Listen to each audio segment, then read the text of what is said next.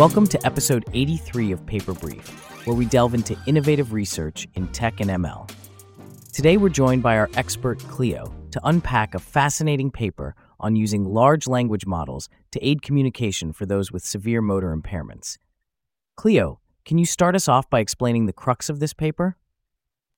Sure, happy to. The paper presents something called Speak Faster, which integrates large language models with a user interface designed specifically for text entry using highly abbreviated input. The aim is to drastically reduce the motor actions required for individuals with motor impairments, making communication faster and easier. That sounds quite game changing. How does Speak Faster actually work to achieve these improvements in speed? Well, Speak Faster leverages the predictive power of these language models to expand abbreviations and predict longer phrases, which significantly reduces the keystrokes needed. For example, using this system, users can type initials and have the model predict the full sentences or phrases. Brilliant. And what kind of results did they see?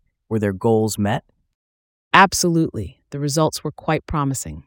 In their offline simulations, they saw a 57% reduction in motor actions compared to traditional predictive keyboards.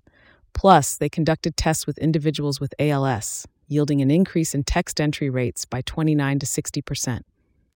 After the music break, coming back to a key point, were there any downsides or trade offs reported in the study? There's always a balance to strike.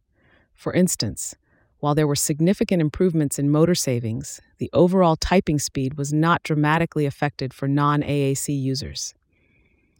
It demonstrates a degree of cognitive load as users learn to work with the system's predictions. That makes sense, and it seems there could be a learning curve to it. How complex is the technology behind this system? The technology's core is indeed complex, involving fine tuned LLMs to intelligently expand text but the beauty lies in its interface, which simplifies the experience, letting the underlying complexity serve the user without overwhelming them. I see. It's sophisticated tech made user friendly. Now, where does the paper suggest we could go from here? Any future directions mentioned? The paper points towards continued exploration of these accelerated communication methods. We're looking at fine tuning for enhanced accuracy and addressing any user interface challenges to ensure these solutions are as accessible and effective as possible. Thanks, Cleo, for breaking this down for us and our listeners. It's remarkable to see how LLMs can have such a transformative impact. The pleasure's all mine.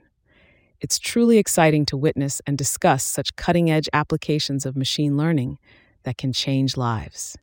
And that wraps up our episode today. Thank you for tuning into Paper Brief where we take you through the latest in tech and ML research. Until next time, keep exploring and stay curious.